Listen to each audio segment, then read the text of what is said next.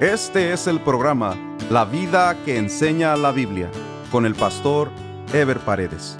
Un programa de reflexión bíblica sobre la manera que Dios espera que vivamos los cristianos, quienes estamos llamados a dar testimonio de nuestra fe en Jesucristo a través de nuestra manera de vivir. Continuamos con la serie Los primeros cristianos, un estudio basado en el libro de los Hechos. Este es el estudio número 7 titulado La muerte de Esteban y el incremento de la persecución. Después de la elección de los siete diáconos, Dios empezó a usar de manera especial a Esteban, quien predicaba con mucha autoridad y sabiduría, razón por la cual fue apresado y llevado al Sanedrín, donde se decretaría su condenación a la muerte. Los principales judíos distorsionaron el mensaje de Esteban y del Evangelio, diciendo que éste hablaba en contra del templo. Para los judíos lo más sagrado era el lugar de adoración, o sea, el templo en Jerusalén, y como Esteban daba a entender de que la adoración iba a ir más allá del templo, entonces le acusaban de estar en contra de Moisés y de las costumbres de la ley. Sin embargo, estando en el concilio, o sea, el Sanedrín, los ancianos y los principales sacerdotes vieron el rostro de Esteban como el de un ángel. Aún así lo siguieron acusando y lo juzgaron injustamente. En su defensa, Esteban presenta el trato y propósito de Dios con los patriarcas a través de quienes se formó la nación de Israel. El llamado de Dios a Abraham, quien salió de la tierra de los caldeos, y partiendo de este hombre, obediente y de fe, Dios empezó a formar la nación de Israel y los inició por un proceso de pruebas para desarrollar en ellos un sentido de confianza y dependencia en Dios, manifestando a través de José los beneficios de esa relación que culminó en el traslado de toda su familia a Egipto. Pero allí apenas estaba empezando el proceso de formación, pues el pueblo sería llevado a la esclavitud en Egipto por 400 años. Continúa diciendo Esteban que Dios levantó a Moisés y lo envió a liberar al pueblo, para llevarlo luego a una larga peregrinación de 40 años en el desierto, el cual iba a ser el verdadero periodo de formación y consolidación del pueblo antes de llegar a la tierra prometida, como dice Deuteronomios capítulo 8 versículos del 2 al 4. Y te acordarás de todo el camino por donde te ha traído Jehová tu Dios estos cuarenta años en el desierto, para afligirte, para probarte, para saber lo que había en tu corazón, si habías de guardar o no sus mandamientos, y te afligió, y te hizo tener hambre, y te sustentó con maná, comida que no conocías tú, ni tus padres la habían conocido, para hacerte saber que no solo de pan vivirá el hombre, mas de todo lo que sale de la boca de Jehová vivirá el hombre. Tu vestido nunca se envejeció sobre ti, ni el pie se te ha hinchado en estos cuarenta años. Moisés tuvo que lidiar durante todo ese tiempo con un pueblo rebelde y desobediente que incluso llegó a inclinarse ante dioses ajenos, a pesar de que Moisés, por indicación divina, había edificado el tabernáculo como símbolo de la presencia y habitación de Dios en medio de su pueblo. Bajo la dirección de Dios y por mano de Josué, el pueblo conquista y se asienta en la tierra prometida, llegando a consolidarse como nación y llegando a la estabilidad en el período de David, quien realizó todos los preparativos a fin de edificar el templo de Dios en Jerusalén. La narración de Esteban llega a su clímax cuando de una manera dramática Esteban le reprocha a los judíos que a pesar de haber edificado casa para Dios, o sea, el templo, ellos nunca recibieron a Dios en sus vidas, siempre le resistieron. Los judíos desarrollaron la idea de que la presencia de Dios en medio de ellos estaba garantizada por la permanencia física del templo por lo que no les agradó que Esteban les dijera que Dios no habita en casas hechas de mano. Luego arremete directamente reprochándoles que de la misma manera que sus padres resistieron a Dios, persiguiendo y matando a los profetas, ellos no eran más que continuadores de una tradición de persecución y rechazo contra todo lo que viene de Dios, lo cual implicaba que por eso habían rechazado y entregado a Jesucristo.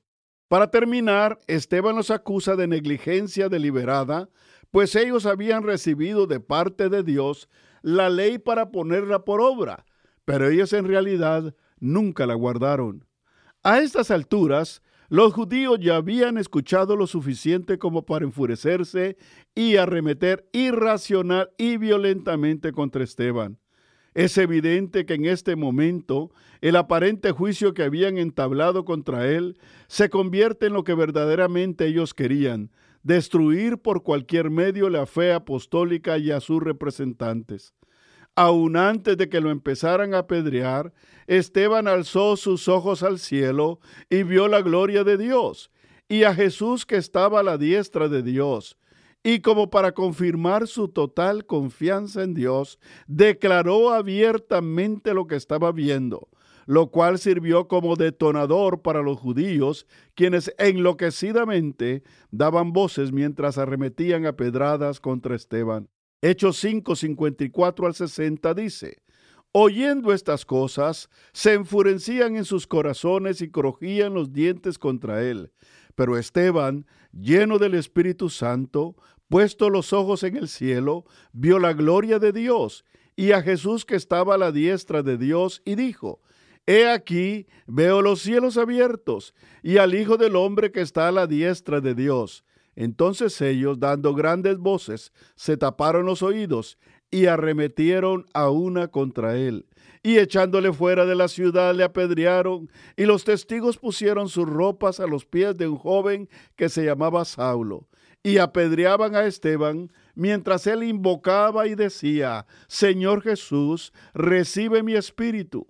Y puesto de rodillas, clamó a gran voz, Señor, no les tomes en cuenta este pecado. Y habiendo dicho esto, durmió. No sabemos qué tipo de agonía física estaba viviendo Esteban, pero la gloria que estaba contemplando era supremamente mayor que cualquier dolor físico. Por eso antes de morir, en una demostración del verdadero espíritu compasivo y perdonador que él había recibido de Jesucristo, Esteban alza su voz al cielo para decir, Señor, no les tomes en cuenta este pecado. Esteban se convierte así en el primer mártir de la iglesia, no sin antes dejar un mensaje claro de la naturaleza compasiva del Evangelio y de su procedencia divina. Se iba a hacer evidente, por un lado, que a pesar de la contundencia de las demostraciones sobrenaturales y la manifestación de la naturaleza compasiva del servicio cristiano, los judíos no estaban preparados para aceptar el cristianismo y lo combatirían por todos los medios, inclusive medios ilícitos y violentos. Por otro lado, quedaría claro que el Evangelio no sería detenido por los hombres, a pesar de que muchos santos dejarían sus vidas en el camino por amor a Cristo y a su obra. No cabe duda que el mensaje, la actitud y las palabras de Esteban repercutirían más adelante en el corazón de Pablo, quien fue testigo y consentidor en su muerte, y que serían fundamentales para desarrollar en él un carácter y una disposición total para la causa de Cristo.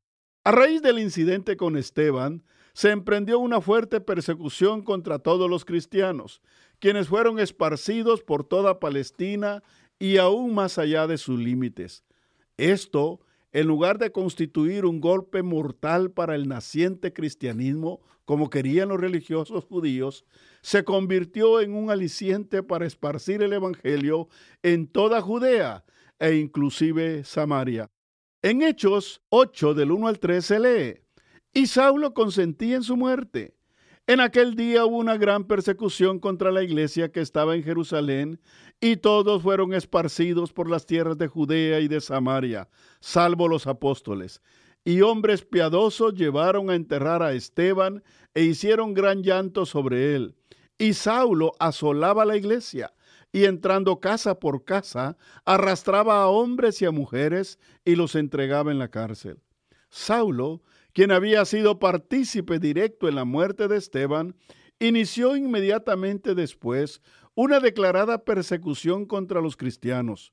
llegando a desarrollar una actitud despiadada y cruel contra los que profesaban la fe en Jesucristo, al extremo de ingresar a las casas para sacar arrastrados tanto a hombres como a mujeres para meterlos en la cárcel.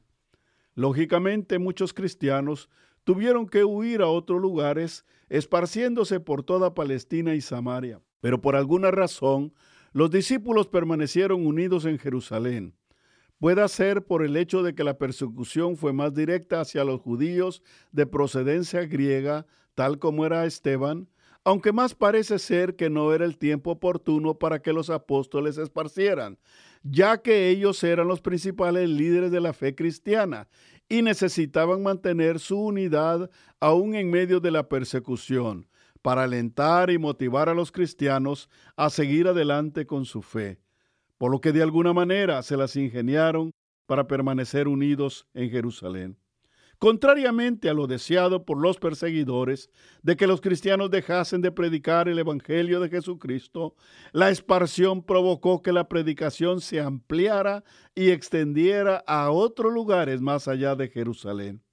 Fue precisamente Felipe, uno de los siete diáconos electos, quien llegó a Samaria para predicar de Jesucristo su predicación, al igual que la de Esteban, iba acompañada de señales y milagros, de manera que la gente de Samaria no solo le seguía y escuchaba su mensaje, sino que se habían llenado de gozo por lo que estaba pasando. Es significativo que el gozo que produce la fe cristiana se deriva de la esperanza real que la misma representa para las personas que sinceramente reconocen la amargura de este mundo. Pero también es significativo el hecho de la predicación de Felipe en la ciudad de Samaria, ya que para los judíos los samaritanos eran igual o peor que los gentiles. No solo no se relacionaban con ellos, sino que los odiaban, ya que los samaritanos representaban al remanente de los israelitas del reino dividido del norte en el tiempo de Salomón. Ellos eran los que se habían mezclado con los asirios y otros pueblos después de la cautividad de este reino a mano de los asirios en el siglo 8 a.C. Por lo que probablemente, sin plena conciencia o involuntariamente, los judíos estaban predicando el Evangelio más allá de Jerusalén el propósito de Dios de extender el Evangelio hasta lo último de la tierra estaba cumpliéndose rápidamente como una evidencia de que nadie podría detener una verdad que partiendo de Jerusalén llegaría hasta lo último de la tierra. Al mismo tiempo que el Evangelio se estaba extendiendo, empiezan a surgir falsos seguidores como Simón, quien era uno que practicaba la magia y había logrado reconocimiento y popularidad con la gente de Samaria, haciendo por supuesto mucho dinero producto de ello. Este, al ver la aceptación que tuvo el mensaje de Felipe con la gente de Samaria, decidió convertirse también en un seguidor del Evangelio, permaneciendo con Felipe mientras éste predicaba en la ciudad. Pero pronto se descubrió su actitud falsa, pues cuando llegaron Juan y Pedro de Jerusalén a orar por los samaritanos que se habían convertido, les imponían las manos para que recibieran el Espíritu Santo. Viendo Simón la manifestación de este poder sobrenatural en los apóstoles, creyó que se trataba de algún tipo de truco o magia especial que tenían los discípulos y les ofreció dinero para comprar ese poder que había en la posición de manos. Pedro inmediatamente lo reprendió, despreciando su dinero y diciéndole que se arrepintiera. Es evidente que este Simón no tenía una actitud sincera, pues en lugar de proferir un arrepentimiento personal, solo se atrevió a pedirle a los discípulos para que ellos rogaran para que a él no le pasara lo malo que le habían predicho. Este incidente de Simón sirvió para corroborar una vez más la naturaleza genuina de la fe cristiana, su procedencia divina y no humana, que iba a distinguir entre lo que es de Dios y las prácticas religiosas o de engaño provenientes de los hombres y del enemigo.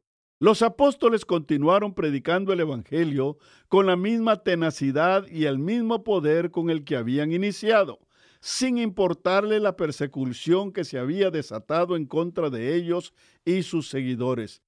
El Evangelio así fue predicado en Jerusalén, en Judea, en Samaria, para luego ser llevado desde el tiempo de los apóstoles hasta el día de hoy, hasta lo último de la tierra. La segunda parte del capítulo 8 nos narra el evento cuando un funcionario de Etiopía se convirtió a la fe cristiana. Se considera que este hombre de Etiopía, un país de África, fue uno de los primeros gentiles, o sea, los que no eran judíos, que se convirtió a Jesucristo. Para el efecto, Felipe fue dirigido por un ángel del Señor desde Samaria para llegar hasta el camino por donde iba pasando este personaje. Este hombre, que era un eunuco, iba leyendo las escrituras sin entender lo que leía. Pero Felipe le explicó el pasaje y le predicó de Jesucristo. Luego de la explicación del Evangelio de Jesucristo por parte de Felipe, el funcionario creyó en Jesús e inmediatamente pidió ser bautizado. A pesar del fracaso del pueblo de Israel en dar a conocer a Dios masivamente a través de su fe y su obediencia, el propósito de Dios se cumplía en personas como este etíope, que venía de adorar a Dios en Jerusalén. Probablemente este etíope había recibido el conocimiento de Dios y de la ley en Etiopía, a donde habían llegado algunos judíos que habían sido dispersados después del cautiverio.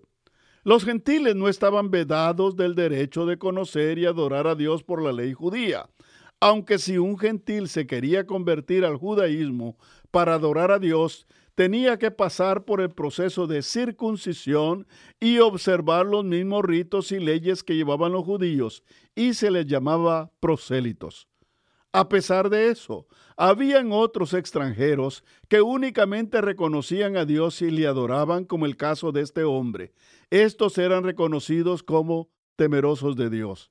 Al parecer, este funcionario del tesoro de la reina Candace de Etiopía era un hombre temeroso de Dios, el cual había hecho un largo viaje desde Etiopía, que está ubicada en el centro este de África, hasta Jerusalén para adorar a Dios. El funcionario venía leyendo la porción contenida en Isaías 53 del 7 al 8 que dice, Angustiado él y afligido, no abrió su boca, como cordero fue llevado al matadero y como oveja delante de sus trasquiladores, enmudeció y no abrió su boca. Por cárcel y por juicio fue quitado, y su generación, ¿quién la contará? Porque fue cortado de la tierra de los vivientes, y por la rebelión de mi pueblo fue herido. Este pasaje del capítulo 53 de Isaías es reconocido como el más claro y específico pasaje del Antiguo Testamento que habla del sufrimiento y muerte en la cruz de nuestro Señor Jesucristo. Con mucha sinceridad, este hombre le confesó a Felipe que no entendía este pasaje, pues no sabía si el profeta hablaba de sí mismo o si se refería a algún otro personaje, y que por eso necesitaba quien le explicara para entender. Felipe entonces procedió a explicarle el Evangelio partiendo de este pasaje. Es obvio que Felipe le explicó que el pasaje habla de Jesús, el mismo que fuera humillado a mano de los romanos a solicitud de los sacerdotes judíos. El funcionario, que indudablemente buscaba la verdad sinceramente, creyó el mensaje e inmediatamente pidió ser bautizado, para no perder ni un minuto más de disfrutar del gozo de la salvación provista por Jesucristo. Felipe le dijo, si crees de todo corazón, a lo que el funcionario respondió, creo que Jesucristo es el Hijo de Dios. Por lo que al ver su confesión, Felipe procedió inmediatamente a bautizarlo en agua. En Hechos 8, 39 al 40 se lee, Cuando subieron del agua, el Espíritu del Señor arrebató a Felipe, y el eunuco no le vio más, y siguió gozoso su camino. Pero Felipe se encontró en Azoto, y pasando anunciaba el Evangelio en todas las ciudades hasta que llegó a Cesarea. El viaje de varios días que había realizado este funcionario no había sido por gusto. Dios tenía un propósito para su vida a través del mismo. El eunuco salió del agua después de ser bautizado con un gozo especial, pues su vida había sido transformada. Es indudable que este hombre se convertiría en uno de los primeros testimonios de Jesucristo en Etiopía, siendo así el primer hombre que llevaría el Evangelio más allá de Jerusalén, de Judea y de Samaria. Mientras tanto, Felipe fue arrebatado por el Espíritu y llevado a un lugar llamado Azoto para seguir predicando el Evangelio en varias ciudades hasta Cesarea. La conversión del etíope nos evidencia el interés del Señor por darse a conocer a todos aquellos que le buscan sinceramente. Nos muestra también que ese mismo espíritu que dirigió a Felipe para predicar en Samaria a grandes multitudes, ese mismo espíritu lo dirige con el mismo interés y esfuerzo para hacer un largo viaje y predicar el Evangelio a una sola persona. También vemos el valor y la autoridad de las escrituras, ya que a través de las mismas nació el interés y la fe de este hombre, y por supuesto el amor de Dios por todas las razas y culturas de la tierra, quienes deberían recibir la misma oportunidad de conocer a Dios. En el próximo programa continuaremos con el estudio, la conversión de Saulo de Tarso y el ministerio de Pedro. Nos vemos en el próximo programa. Dios les bendiga. Este fue el programa La vida que enseña la Biblia con el pastor Ever Paredes. Este programa fue patrocinado por la iglesia La Puerta Abierta, ubicada en Irvine, en el condado de Orange, California. La iglesia La Puerta Abierta transmite uno de sus servicios por YouTube. Si desea ver la transmisión con los mensajes del pastor Ever Paredes, vaya a nuestro sitio de internet, lapuertaabierta.com y haga clic en transmisión en vivo. O directamente a YouTube y escriba LPA en vivo, los domingos a las 10.30 de la mañana. Si desea mayor información, escriba al correo electrónico info arroba lapuertaabierta.com.